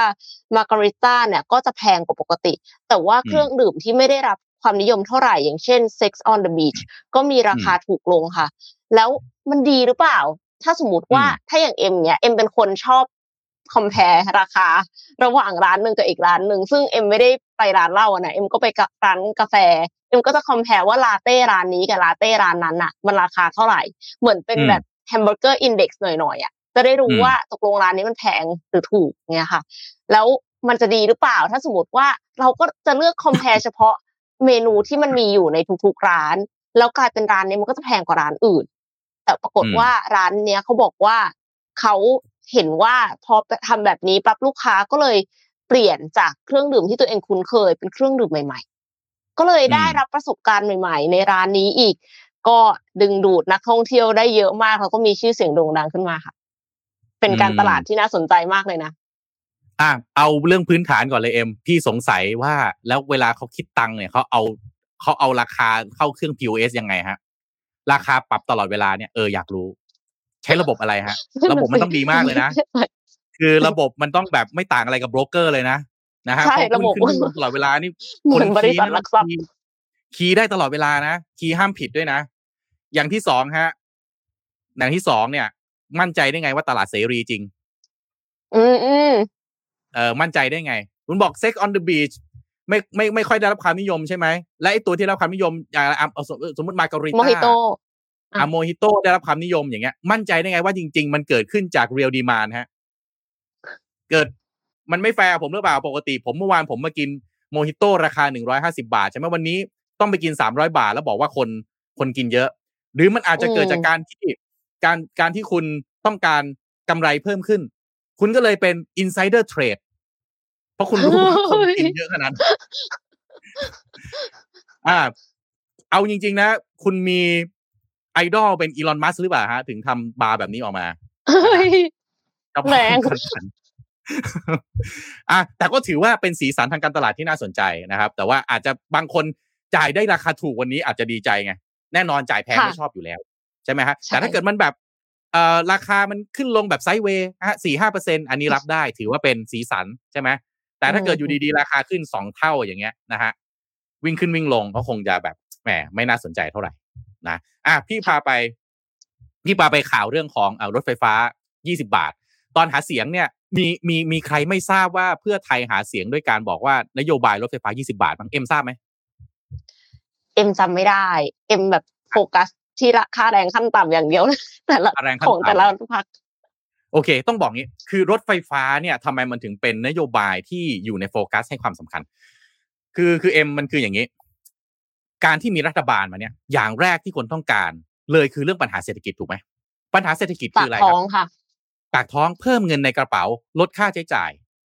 การที่จะเพิ่มเงินในกระเป๋าได้ง่ายที่สุด คือทำให้ค่าใช้จ่ายเขาลดลงถูกไหมฮะแทนที่คุณจะเอาค่ะเงินนะบอกให้เงินหนึ่งหมื่นบาทเนี่ยบางทีเนี่ยหนึ่งหมื่นบาทเนี่ยมันยังมาไม่ถึง แต่รถไฟฟ้า 20 บาทลดเลยวันนี้เซฟเงินเลยมพอเซฟเงินเลยมีเงินไปจ่ายอย่างอื่นมากขึ้นถูกไหมอันนี้มันเป็นวิธีจริง่ายงเหมือนค่ะเอาเงินใส่กระเป๋าคนได้มากขึ้นเลย นี่คือสาเหตุว่าทำไมคนถึงสนใจเรื่องนี้นะฮะว่ารถไฟฟ้า 20 บาทตลอดสายในยคำนวณในหัวได้เลยนะฮะแต่ละวันต้องจ่ายไปกลับเนี่ยนะฮะ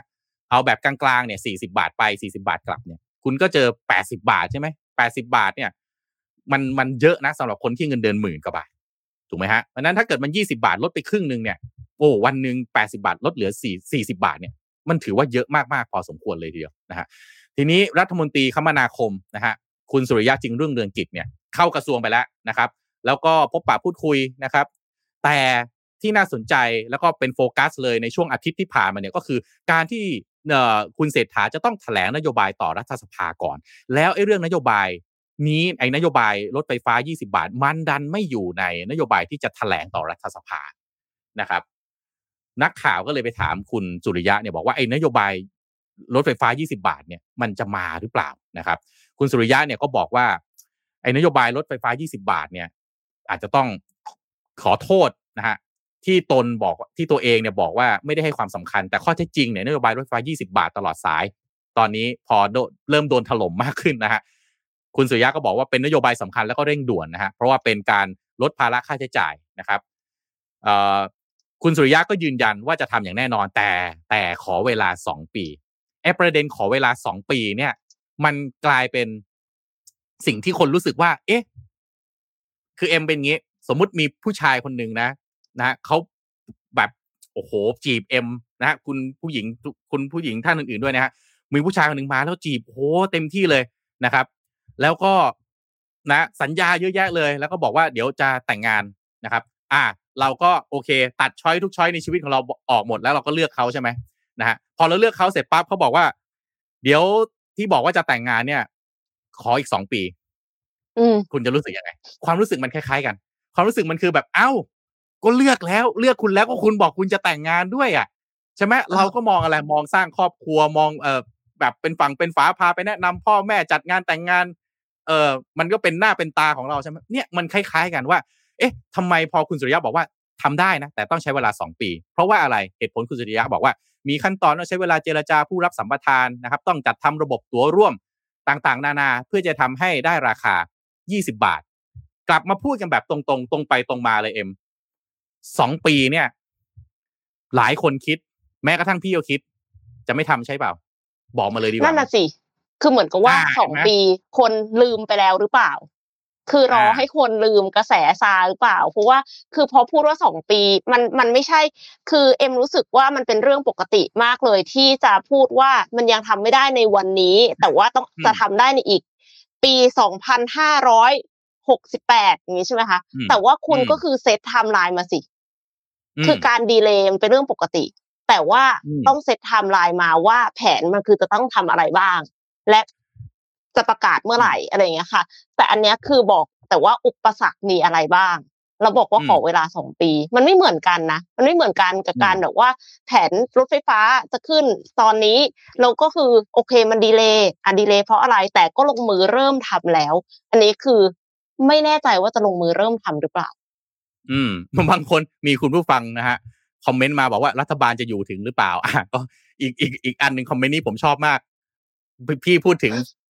แฟนเลือกแฟนใช่ไหมประเด็นคุณผู้ฟังบอกว่า ประเด็นคือคนนี้ไม่ได้เลือกเลยครับ ผู้ใหญ่จะหามาให้อ๋ออันอนี้อันนี้อย่างฮาประเด็นมันเป็นอย่างนี้บอกคุณตรงๆผู้ฟังเอ็มคุณผู้ฟังทุกท่านประเด็นมันเป็นอย่างนี้ คุณอยากที่จะคุณอยากที่จะลดค่ารถไฟฟ้าให้ได้ยี่สิบบาทนะ key man มันมีอยู่คนเดียวเลยครับ key man คือ BTS นะฮะ key man คือ BTS เพราะว่าอะไร BTS เนี่ยมี Market Share ในตลาดรถไฟฟ้าทั้งหมดเนี่ยนะฮะประมาณ 60%เกินครึ่งอะถ้าคุณคุยกับ BTS ให้ลดค่าโดยสารมาเป็น 20 บาทได้จริง ที่เหลือเขาจะลดตามแน่นอน เพราะมันจะทนกระแสสังคมไม่ไหว แต่ประเด็นสำคัญมันคือ รถไฟฟ้าเนี่ยมันไม่ใช่เพิ่งทำสัญญากัน 3-4 ปีที่ผ่านมา มันทำกันสัญญากันมาตั้งแต่โอ้โหกี่สิบปีมาแล้วถูกไหมฮะ แล้วเอกชนเนี่ย จะให้อยู่ดีๆ เขาต้องมารับภาระมันไม่มีใครทำหรอกครับ แล้วอย่าง BTS เนี่นั่ยนน่ะเป็นสิบริษัทอยู่ในตลาดหลักทรัพย์อะนะฮะผู้ถือหุ้นเป็นแสนคนน่ะ อยู่ดีๆ จะบอกต้องมานะฮะอะไรอะเอาประโยชน์ให้กับประชาชนคนไทยเขาบอกเอาไอ้ตอนผมทำผมทำธุรกิจผมก็ทำปกติอะภาครัฐอืมทำตัวเลขมาให้แบบนี้ ผมก็ทำตามเอกสารสัมปก็ทานทุกอย่างก็ทำไม่ได้ทำอะไร feasibility ตามตามนั้น แล้วอยู่ดีๆ จะมาเปลี่ยน เพราะฉะนั้นคุณอยู่ดีจะไปขอให้เขาลด 20 บาท อันนี้ choice นี้ตัดทิ้ง option นี้ตัดทิ้งแน่นอนนะฮะตัดทิ้งแน่นอน อีก choice หนึ่งที่มันเป็นไปได้ และน่าจะเป็นทางเดียวก็คือ รัฐต้องมีการชดเชยให้เอกชนนะฮะรัฐต้องมีการชดเชยเอกชนเนี่ยถ้าไปฟังนะฮะผู้เชี่ยวชาญ ยกตัวอย่างเช่น ดร.สามารถราชพลสิทธิ์นะท่านนี้เนี่ยอดีตออรองผู้ว่ากทมเนี่ยเป็นผู้เชี่ยวชาญในเรื่องของรถไฟฟ้ามากๆเนี่ยนะบอกว่าต้องใช้เงินประมาณสักหมื่นล้านนะครับหมื่นล้านต่อปีเนี่ยถามว่าหมื่นล้านต่อปียากไหมเอ็มถ้าเทียบกับงบประมาณทั้งหมดเนี่ยหมื่นล้านเนี่ย หลายคุณผู้ฟังหลายท่านก็อาจจะเดี๋ยวผมดักเลยคอมเมนต์นะฮะเดี๋ยวจะต้องคอมเมนต์มานะฮะไม่ต้องซื้อเครื่องบินไม่ต้องซื้อเรือดำน้ำสักสักนะรถถังอะไรสักคันหนึงเนี่ยก็น่าจะได้แล้วอะนะครับ ประหยัดงบประมาณอืมตรงนี้มาทำไมมันถึงไม่อยู่ในทำไมมันอยู่ถึงไม่อยู่ในสารระบบนะฮะในการที่จะในการที่จะทำตรงนี้ทั้งทั้งที่มันเป็นนโยบายที่เอ่อสัญญาเอาไว้นะครับ สัญญาเอาไว้ว่าจะจะจะให้กับเอ่อประชาชนนะครับ ตัวเลข20บาทเนี่ยนะครับ คือคือถามว่ามันมันมันตะมันถูกไหมเอ็ม มันก็ไม่ได้มันก็ไม่ได้ถูกมากนะนะฮะคือมันไม่ได้ถูกแต่มันพอก็ที่คนจะมานั่งเล่นเฉยๆอะค่ะ คือเขาก็คงอืมขึ้นเมื่อเขาจำเป็นเหมือนเดิมเหมือนเดิม อ่า ใช่ถูกต้องนะครับเพราะฉะนั้นไอ้ไอ้ตรงนโยบายอันนี้เนี่ย มันจะสะเทือนไปถึงรัฐบาลในประเด็นอื่นๆ มันไม่ใช่แค่เรื่องของนโยของนโยบายว่าเอ๊ะรถไฟฟ้า 20 บาททำได้หรือเปล่า แต่มันจะกลายเป็นประเด็นที่ว่ารัฐบาลสัญญาเอาไว้เนี่ยสรุปแล้วนโยบายต่างๆ ที่บอกว่าจะทำเนี่ยจะทำได้จริงหรือเปล่า มันจะกลายเป็นความเชื่อมั่นนะครับที่ประชาชนมีต่อรัฐบาลแล้วก็ผู้นำซึ่งจากประเด็นแค่รถไฟฟ้า ซึ่งมันอาจจะเป็นประเด็นแค่เอ๊ะมันมีแค่คนกลุ่มเดียวหรือเปล่าที่จะได้ใช้ประโยชน์ถูกไหมฮะกรุงเทพปริมณฑลนะฮะโดยเวลาเขาพูดเนี่ยไข่แดงไข่ขาวเนี่ยไข่แดงก็คือกรุงเทพเนี่ยใจกลางกรุงเทพไข่ขาวก็คือเนี่ยรอบๆนอกเนี่ยนะฮะ สมุทรปราการนนทบุรีปทุมธานีเหล่านี้เนี่ยคือสุดท้ายมันจะกลายไปเป็นประเด็นความเชื่อมั่นที่ประชาชนมีให้กับรัฐบาลหรือเปล่านะครับ ในเรื่องของรถไฟฟ้านะครับเอ่อเอ็มดึงเอ่อเอ่อคอมเมนต์ของคุณผู้ฟังขึ้นมาไหมฮะว่าคิดว่ายังไงกันบ้างในเรื่องรถไฟฟ้านะฮะค่ะเอ่อภาก็ระพี่พี่โทมัสคะครับมีมีครับคอมเมนต์หนึ่งค่ะ ที่เขาพูดถึงเสาโฮปเวลล์ค่ะ เขาบอกว่าอืมเสาโฮปตอม่อโฮปเวลล์ใช้ไม่ได้ค่ะ เพราะว่าอืมต้อง ถอนทุบทิ้ง เพราะกีดขวางการจราจรกีดขวางทางรถไฟฟ้าสายสีแดง โครงสร้างภายในอืมใช้ไม่ได้แล้วค่ะ อืมอืมครับครับไหนมาที่มาที่ประเด็นเอ่อเอ่อ Morning ตัว Talk ตัวอ่ามอร์นิ่งทอกันซิว่าเป็นยังไงบ้างฮะค่ะ Morning Talk นะคะ มีคอมเมนต์ในใน YouTube เขาบอกว่าใกล้จะเห็นแล้วครับ รถไฟฟ้า 20 บาท หมายถึงราคาเริ่มต้นค่ะราคาแรก 20 บาทอืมไม่ใช่ตลอดสายอะรา แรกเข้า ราคาแรกเข้าฮะยี่สิบาทนะครับไม่ใช่ตลอดสายนะ ค่ะ มีอีกท่านหนึ่งบอกว่าช่วงพีคค่าน้ำมันเดือนละ6,000ถึง10,000บาทครับ แต่ถ้าช่วงจัดโครงการหรือเก็บตัวอย่างก็ทะลุหมื่นอืมค่าค่าเดินทางเยอะมากจริงๆค่ะก็เปลี่ยนมาสลับเป็นสองล้อบ้าง น่าจะเป็นมอเตอร์ไซค์เนาะราคาอืราวมๆเดือนละสามพันถึงห้าพันบาทครับ อันนี้ครับของแฟนของผมคนเดียวของแฟนผมอีกประมาณสี่พันถึงหกพันบาทอ่าครูกับอาจารย์มหาวิทยาลัยไม่มีสวัสดิการบ้านพักคือแบกค่าเดินทางหนักพอควรอืม ก็เนี่ยส่วนใหญ่ค่ารถไฟฟ้าของแต่ละคนเนี่ยมันจะอยู่ประมาณอย่างเงี้ยครับ อยู่ประมาณสักสี่พันหนึ่งหกพันบาท ซึ่งซึ่งถือว่าเยอะมาก แล้วมันใช้ทุกวันนะครับ ใช้ทุกวันซึ่งตรงเนี้ยถ้ามันลดลงได้มันเหมือนกับเซฟเงินในกระเป๋าไปเลยทันทีนะครับ แต่โดยโดยโดยทางเทคนิคแล้วเนี่ย เราอยากเห็นรัฐบาลเนี่ยเรียกเอกชนคุยก่อน ไม่ใช่ออกมาบอกว่ารอสองปีได้ไหมนะครับ หรือยังทำไม่ได้คือประเด็นมันคือเราต้องเห็น action ไงเอ็มนึกออกไหมใช่ใช่ทำอะไรสักอย่างไอ้ผู้ชายที่มันอมาย่างจีบเราเนี่ยไอ้มันมาจีบเราไอ้ตอนจีบบอกจะแต่งแน่นอนรักคุณคนเดียวเนี่ยสัญญาทุกอย่างอะวันวันนี้ไม่พร้อมไม่ว่า ไม่พร้อมไม่ว่ามาคุยก่อนไหมเอาผู้ใหญ่มาคุยไหมมีแผนไหมนะฮะวันนี้เงินเดือนเท่าไหร่พรุ่งนี้อ่า ต่อไปจะทำอะไรทำอาชีพเสริมไหม่มีรายได้สองทางอะไรยังไง มาคุยให้มันรู้เรื่อง แต่ไม่ใช่บอกว่าพอเลือกแล้วเป็นแฟนแล้วปั๊บมาบอกว่าเดี๋ยวเรื่องแต่งเดี๋ยว เดี๋ยวว่ากัน จะพยายามเต็มที่อีกสองปีเดี๋ยวว่ากัน เอ้า เราก็แก่ลงทุกวันน่ะ ถูกไหมเออจะให้รอคุณเนี่ย มันได้ทำเปล่าแล้วแล้วขอโทษนะไอ้ที่ระแวงระแวงอยู่ว่าจะได้ทำจริงหรือเปล่าเนี่ยอ้าววันนี้มาเฮ้ยมันดูทรงแล้วมันจะไม่ทำแฮะนะก็เป็นสิ่งที่ น่ากังวลเพิ่มขึ้นถูกไหมเรื่องเรื่องของเสาโฮปเวลล์ที่เมื่อเมื่อกี้ที่เอ็มว่าเนี่ยจริงมันเป็นประเด็นยิบย่อยนะฮะแต่ว่าคือมันมีบางส่วนที่ได้ใช้นะครับแน่นอนบางส่วนมันต้องทุบทิ้งก็ไม่อยากจะพูดให้มันแบบ เดี๋ยวมันดูแบบติดลบอะนะฮะ connecting the dots นะฮะเราสร้างอะไรไว้ก็เดี๋ยวเนี่ยแหละเราก็ได้ใช้ นี่กลับมาที่ประเด็นไอ้รถไฟฟ้าอ่าไอ้ไอ้ตัวไอ้ค่าเดินทางเนี่ยนะครับอะคุณผู้ฟังทุกท่านมีอะไรอีกบ้างนะฮะต้องช่วยกันนะฮะคือคืออย่างอย่างของคุณสุริยะเนี่ยตอนตอนแรกเนี่ยต้องบอกว่า คุณสุริยะเนี่ยไม่ให้ความสำคัญกับเรื่องรถไฟฟ้าเลยนะจนเจอกระแสสังคมที่ค่อนข้างแรงขึ้นเนี่ย ตอนนี้กลายเป็นว่า เหลือสองปีแล้ว ถ้าถ้าช่วยกันมากกว่านี้นะฮะผมพี่ยกตัวอย่างอาจจะนี่เหลืไม่อได้สองเดือนชี้นำเลยนะไม่ได้ชี้นำคุณผู้ฟังเลยนะ ไม่ได้ชี้นำเลยนะ มีไวนิลไปแขวนทุกสถานีว่า สัญญาไว้ยี่สิบาทว่าไงเอ้ยไม่ได้ชี้นำนะ ไม่ได้ชี้นำนะฮะป้ายไวนิลไม่กี่บาทเองนะฮะไปแขวนทุกสถานีบอกว่า ทวงสัญญาค่ารถไฟฟ้า 20 บาทนะฮะ มันอาจจะมาเหลือ 2 เดือนแบบที่เอ็มว่าก็ได้ เอาจริง ๆ นะ งบประมาณเนี่ยนะฮะปีละหมื่นถึงสองหมื่นล้านเนี่ยในการซับซิไดตรงเนี้ยไม่ได้เยอะ แต่รัฐบาลเองอยู่ที่ฝีมือรัฐบาลแล้วว่า คุณจะอธิบายยังไงให้ประชาชน คนอื่นที่เขาไม่ได้ใช้เข้าใจด้วย ว่าทำไมจะต้องเอางบประมาณเนี่ยมาซับซิดีตรงมาซับซิไดตรงนี้นะมาซับซิไดแล้วเนี่ยเอ่อมันมันช่วยลดอะไรลดประเด็นเอ่อลดตรงนี้ไปเพิ่มตรงไหนนะครับ เพราะว่างบประมาณเนี่ย หลายกระทรวงนะเอ็มได้ได้เพิ่มขึ้นเยอะนะ หลายกระทรวงได้เพิ่มขึ้นเยอะมากอืมๆนะครับ มันถ้าเกิดว่าคุณมีการอย่างงบงบกลางของท่านนายกเองเนี่ยนะฮะมีเก้าหมื่นสามพันล้านนะเอ็มอ่าาอันนี้หมื่นล้านงบกลแต่งว่างบกลางก็มีเก้าหมื่นสามพันล้านแล้วใช่งบกลางที่นายก สมัยคุณประยุทธ์ก็มีนะฮะสมัยคุณประยุทธ์ก็มีมีเก้าหมื่นสามพันล้านเนี่ยนะครับ แล้วก็คลังเนี่ยมีอีกสามแสนกว่าล้านนะครับ กระทรวงการคลังนี่ได้งบเพิ่มขึ้นไปสองหมื่นแปดพันกว่าล้านนะ นะครับ ก็ไม่ใช่น้อยๆอะนะฮะแล้วแล้วก็กระทรวงอะพี่พี่ไปดูกระทรวงที่ได้แบบเพิ่มขึ้นแบบ เยอะๆเลยเนี่ยนะฮะอ่ากระทรวงที่ได้เพิ่มขึ้นเยอะๆกระทรวงดีเนี่ยนะฮะอือหือกระทรวงดีเนี่ยได้งบประมาณเพิ่มขึ้นอีกเป็นพันล้านเลยนะนะครับอืมได้งบประมาณเพิ่มขึ้นเยอะนะฮะแต่อย่างคมนาคมเนี่ยนะฮะเอ่องบประมาณเนี่ย หนึ่งแสนแปดหมื่นสามพันล้านเนี่ยเขาได้เพิ่มขึ้นแค่ประมาณสามพันหกว่าล้าน ก็เลยอาจจะซับซิดีตรงนี้ไม่ได้หรือเปล่า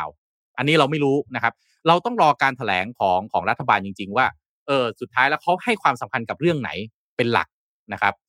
อย่างเออมหาไทยเนี่ยมหาไทยเนี่ยนะฮะได้งบประมาณเพิ่มขึ้นไปสองหมื่นหกพันล้านโดยประมาณนะครับสองหมื่นหกพันล้านเนี่ยไอ้พวกงบเพิ่มขึ้นเพิ่มขึ้นเพิ่มขึ้นพวกเนี้ยมันถูกเอาไปทำอะไร เราสิอยากค่ะเราอยากรู้ แล้วมันมันผันเอามาทำในสิ่งที่คุณใช้ตอนหาเสียงไม่ได้หรืออืมนี่แหละ ที่สงสัยคือแบบนี้ภาพเพื่อการอืมโฆษณาเท่านั้น อืม เนี่ยแหละ เออ อะเอ็มมองไงอะเอ็มแชร์กันบ้าง รถไฟฟ้า คือคือเอ็มเอ็มรู้สึกตั้งแต่ตอนที่หาเสียงกันแล้วว่าทุกคนน่ะ มีนโยบายเยอะเกินเหตุแล้วคือถ้าจะทำนโยบายทั้งหมดนี้ได้เนี่ย ต้องใช้เงินเท่าไหร่ แต่ว่าก็ยังประโคมกันอยู่ว่า ฉันจะทำยี่สิบสิ่ง ฉันจะทำสองร้อยสิ่งเนี้ยค่ะ แล้วกลายเป็นว่าสุดท้ายไม่ realistic ทำไม่ได้จริงถ้าเพื่อการโฆษณาเท่านั้น ถ้าทำแบบนี้ใครก็ใครก็หาเสียงได้ก็ยกเมฆขึ้นขึ้นมาเนาะไม่ไหวเอ็มอะคือพูดประเด็นที่พี่อยากจะเอามาปิดเป็นประเด็นเลยเอ็ม คือต้องตั้งคำถามแล้วครับว่า เอ๊ะ เราเป็นประชาชนแบบไหนฮะ เราเราเราดูโง่หรือไงฮะ ที่ที่ที่สามารถให้คนมาหาเสียงโดยหาเสียงด้วยวิธีอะไรก็ได้ครับ แล้วก็ทำหรือไม่ทำก็ได้ คือคือต่อไปเราต้องเราต้องเปลี่ยนไหมวิธีหาวิธีฟังเรื่องการหาเสียงเนี่ย แทนที่จะมาคุยในเรื่องของอุดมการณ์เพียงอย่างเดียวเนี่ย นโยบายที่ขึ้นมาเนี่ย ต้องไล่ดีเทลให้ฟังด้วย ว่าคุณเอางบมาจากไหน วิธีการทำยังไงaction plan เป็นยังไง แล้วอันนั้นอะต้องกลายมาเป็นแผนที่คุณต้อง commit เอ็มเวลาเราไปซื้อของอะเสนอ proposal อะโอ้โหละเอียดมากเออเวลาคุณไปซื้อของอะ นะเขาเขียนว่าอร่อยที่สุดในโลกเนี่ย คุณหรือว่าทำภาพโฆษณามาถ้ามันดูดีเกินจริงเนี่ย คุณยังฟ้องสคบได้เลยอะทำไมเรื่องใหญ่กว่าขนาดเนี้ย ไม่มีหน่วยงานให้เป็นที่พึ่งได้บ้างนะครับ ประชาชนอย่างเราเนี่ย คือเราแย่ขนาดที่แบบว่าถูกหลอกง่ายขนาดนั้นเลยเหรอครับ การหาเสียงต่อไปควรจะต้องเปลี่ยนนะฮะต้องเปลี่ยนจริง ๆ ว่าแทนที่จะเอาสนุกนะเฮ่เฮ่เฮ่อย่างเดียวเนี่ย ต้อง detail แล้ว action plan คุณคืออะไร step หนึ่งสองสามทำได้อันไหนกรอบ ใช้วงเงินอะไร เอกชนที่เกี่ยวข้องมีอะไรบ้าง รัฐวิสาหกิจที่เกี่ยวข้องมีอะไรบ้าง ใครจะเป็นคนทำนะขั้นตอนเป็นอย่างไร ไปติดข้อกฎหมายอันไหน คุณจะต้องแค่แก้ขั้นตอนกฎหมายอ่าผ่านคอรมอผ่านสภายังไงก่อนนะฮะแล้วถึงจะไปขั้นตอนหนึ่งสองสามสี่ห้าต่อไปแบบนี้ดีกว่าไหมนะฮะเชิญชวอนยากคุณขาผู้ยฟังทุกฝันท่านว่าเออไม่เอาแล้วดีกว่าไหมมาเป็น banner นะฮะค่าแรงหกร้อยมาเป็น banner รถไฟฟ้ายี่สิบบาทนะมาเป็น banner อยู่ดีกินดีมีเงินในกระเป๋า ไม่เอาได้ไหม เปลี่ยนได้ไหมว่าไอ้บิลบอร์ดอันนั้นเนี่ย ไม่เป็นไร ไม่ต้องพิมพ์ตัวใหญ่เหมือนป้ายนะฮะบิลบอร์ดอยู่ตามทางด่วน พิมพ์ตัวเล็กๆแต่เอาเป็นแผนงานเลย ได้ไหมเออเดี๋ยวไปจ้องอ่านเองได้ไม่เป็นไร อืม แต่ไม่เอาตัวใหญ่ๆเท่าหม้อแกงแล้วก็แบบเหมือนเหมือนอะไรเหมือนเหมือนให้อ่าน headline อย่างเดียว detail ไม่มีอะไม่ไหวขอขอคำอธิบายการแบบแผนงานของแต่ละนโยบายใน YouTube ก็ได้หมายถึงว่าให้คนที่เป็นหัวหน้าทีมเศรษฐกิจหัวหน้าทีมอะไรเงี้ยค่ะ ของแต่ละอืมแต่ละพักการเมืองอะ มาอธิบายเลยชี้แจงเลยว่า เหตุผลที่เราเสนอรถไฟฟ้า 20 บาทตลอดสาย เพราะเราคิดว่าเราจะสามารถคุยกับ stakeholders หนึ่งสองสามสี่ห้าแล้วทำอะไรได้ ดึงงบประมาณจากส่วนไหนมา แล้วมันจะตอบโจทย์มีผลกระทบอย่างไรบ้าง เราจะอืมแล้วมีความเสี่ยงอะไร แล้วเราจะ mitigate risk นี้อย่างไรอะไรอย่างเงี้ยคือแบบว่าพูดออกมาเป็น YouTube อัดไว้ก็ได้ค่ะ แล้วก็แปะไว้ในเว็บพักการเมืองเลย เอ็มว่าน่าเชื่อถือขึ้นอีกเยอะ เพราะในทางปฏิบัติเราเห็นเห็นอยู่เอ็มว่ามันทำได้ งบประมาณเนี่ยผันงบปุ๊บปุ๊บปุ๊บปุ๊บมามันทำได้ทำไมไม่ทำอันเนี้ยแหละอืมที่เราตั้งข้อสงสัยนะครับทำไมถึงไม่ทำอืมนะครับ อะก็ทิ้งเอาไว้ให้วันนี้เป็นวันศุกร์ที่เครียดคือคืออย่างนี้นะคุณผู้ฟังทุกท่านนะคือจะบอกอย่างนี้ไอ้รถไฟฟ้าเนี่ยรถไฟฟ้าเนี่ยลดลงมาถูกยังไงเนี่ยไอ้คนใช้รถมันก็ใช้รถอยู่อย่างนั้นแหละครับ มันไม่ไปขึ้นรถไฟฟ้าหรอกครับ นะฮะแต่ที่ผมหยิบมาคุยเนี่ย ประเด็นมันคือเฮ้ยผมว่าอันเนี้ยมันเป็นประเด็นเรื่องความเชื่อมั่นที่ประชาชนมีให้กับรัฐบาล มันไม่ใช่ประเด็นเรื่องว่าลดให้ถูกสิคนจะได้ไปใช้มากขึ้นมันมันไม่เกี่ยวนะครับ หรือว่าออกมาเรียกร้องอะไรให้กับคนกรุงเทพก็ไม่ใช่ หรือว่าเอ๊ะผมไม่ชอบรัฐบาลนี้ก็ไม่ใช่ไม่เกี่ยว คือในการบริหารจัดการเนี่ยอะอย่างผมที่บริษัทเนี่ยนะเอ็มพี่ก็ไม่สามารถจัดการให้ถูกใจทุกคนได้นะแน่นอนที่ค่ะลูกน้องพี่เนี่ยนะ เอาเลย ใครจะมาสัมภาษณ์เนี่ย รับประกัน ก็คงจะมีเรื่องต่อว่าพี่เยอะอะมันไม่แปลกนะ คุณเป็นผู้นำเนี่ยทำถูกใจคนทุกคนไม่ได้หรอกนะฮะก็ค่ะที่มีโค้ชจากสตีฟจ็อบส์เนี่ยเขาบอกไม่รู้จริงไม่จริงนะเขาบอกว่า ถ้าคุณอยากจะทำให้ถูกใจทุกคนนะอย่ามาทำธุรกิจให้ไปขายไอศครีมนะฮะถูกใจทุกคนแน่นอน การบริหารรัฐบาลนะครับบริหารประเทศเนี่ยเช่นเดียวกันมันไม่มีทางนะบริหารยังไงถูกใจทุกคนไม่มีข้อติเลยเนี่ยมันไม่มีหรอกเป็นไปไม่ได้ แต่เรื่องใหญ่ ๆ เรื่องใหญ่ ๆ เนี่ย อย่างน้อยเนี่ย ต้องอย่าทำให้คนผิดหวังอะผมว่าประเด็นมันอยู่ตรงนี้ ต้องอย่าให้ทำให้คนรู้สึกว่า เฮ้ย ตอนที่สัญญากันไว้กับตอนที่ทำเนี่ยทำไมมันมันเหมือนกับ มันเหมือนกับเนี่ยฮะ หัวเราเนี่ย ไม่เห็นเลยหรือไงนะฮะมีเห็นหัวเราอยู่หรือเปล่าประมาณประมาณนี้ ไม่ได้ย้ำอีกทีนะ ไม่ได้ไม่ชอบเพื่อไทย ไม่ใช่ว่าเกลียดคุณเศรษฐา ไม่ใช่ว่าไม่ชอบคุณสุริยะ ไม่เกี่ยวเลยนะครับ ตอนนี้คือผมคิรัดฐว่าบาลต้องถูกวิจารณ์ได้ค่ะ ถูกต้องถูกต้องนี่ว่ากันไปตามเนื้อผ้าว่ากันไปตามสภาพเลยครับว่ามันไม่ถูกต้องเลยที่มามามาเนี่ยนะฮะมีนโยบายนำเสนอแบบนี้แล้วก็พูดเป็นมั่นเป็นเหมาะย้ำย้ำย้ำย้ำย้ำหลายรอบนะครับ ว่าทำได้แน่ทำได้แน่ทำได้แน่ แต่ว่าพอมาถึงเนี่ย เอาแค่ว่าให้ความสำคัญกับการที่จะต้องเอาไปแถลงนโยบายต่อรัฐสภามันยังไม่มีเลยด้วยซ้ำเนี่ย มันทำร้ายความรู้สึกนะครับ ซึ่งผมผมไม่ได้ใช้รถไฟฟ้า ผมแทบจะไม่ได้ขึ้นรถไฟฟ้าเลย ผมแทบจะไม่มีส่วนได้เสียเรื่องตรงนี้นะครับ อืม โอเคค่ะ ก็ปล่อยทุกท่านไปใช้วันศุกร์อย่างมีความสุขกันนะคะ ก็วันนี้ก็ต้องขอขอบคุณผู้สนับสนุนหลักของเราค่ะ Mitsubishi Pajero Sport Elite Edition จุด start ความแตกต่างค่ะ ขอขอบคุณ Number 24 ผู้ให้บริการ Shutterstock ประเทศไทย แต่เพียงผู้เดียวและที่สำคัญที่สุดค่ะ ผู้ฟังของเราทุกท่านนะคะ ขอขอบคุณผู้ฟังทุกท่านที่อยู่กับ Mission Daily Report ทุกๆเช้า และเราก็สัญญาว่าจะหาข่าวดีๆ มีสาระมาเสิร์ฟให้กับทุกๆ คนในทุกๆวันค่ะสำหรับวันนี้เราสองคนต้องลากันไปก่อนนะคะ พบกันใหม่วันจันทร์หน้าค่ะ7โมงเช้าที่เดิมค่ะ สวัสดีค่ะ สวัสดีครับ Mission Daily Report start your day with news you need to know